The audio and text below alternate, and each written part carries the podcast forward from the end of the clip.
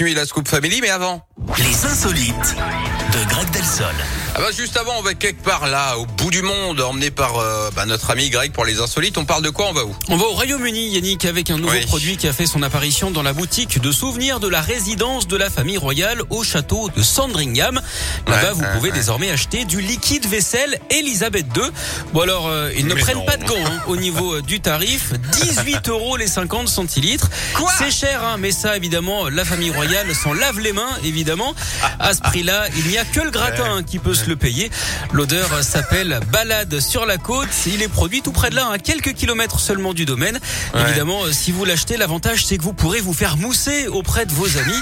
Et comme ils ne sont pas rancuniers, évidemment, on est à peu près sûr hein, qu'ils passeront l'éponge. Vous voyez que vous pouvez être rigolo quand vous voulez. Mais oui, mais simplement quand je veux. hein.